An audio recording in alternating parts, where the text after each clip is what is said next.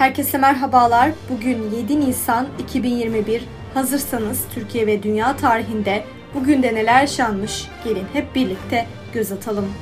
Dünya tarihinde bugün yaşananlar 1140 İmparatoriçe Matilda İngiltere'nin ilk kadın hükümdarı oldu ve İngiliz Lady ünvanını aldı. 1827 İngiliz kimyager John Walker'ın buluşu olan kibrit İngiltere'de piyasaya sürüldü.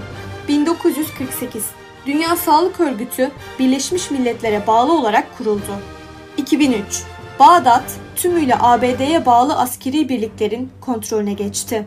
Türkiye tarihinde bugün yaşananlar 1789 Sultan 1. Abdülhamit vefat etti, 3. Selim tahta çıktı. 1987 6 yıl süren Milliyetçi Hareket Partisi davası bitti. Genel Başkan Alparslan Türkeş 11 yıl 10 ay hapse mahkum oldu. 1994 Almanya sivil halka karşı kullanıldığı iddiasıyla Türkiye'ye silah ambargosu koydu. 2019 Atatürk Havalimanı yolcu seferlerine kapatıldı, İstanbul Havalimanı tam kapasiteyle seferlerine başladı. Bugün doğanlar 1932 Türk şair ve gazeteci Abdurrahim Karakoç dünyaya geldi. Bugün ölenler 669 5. İslam halifesi Hasan bin Ali hayatını kaybetti. 1600 Divan Edebiyatı şairi Baki vefat etti. 1947 Amerikalı otomobil üreticisi ve sanayicisi Henry Ford hayatını kaybetti.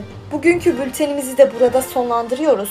Programımızda tarihte gerçekleşen önemli olayları ele aldık. Yarın da tarihte neler olduğunu merak ediyorsanız bizi dinlemeyi unutmayın. Yarın görüşmek üzere.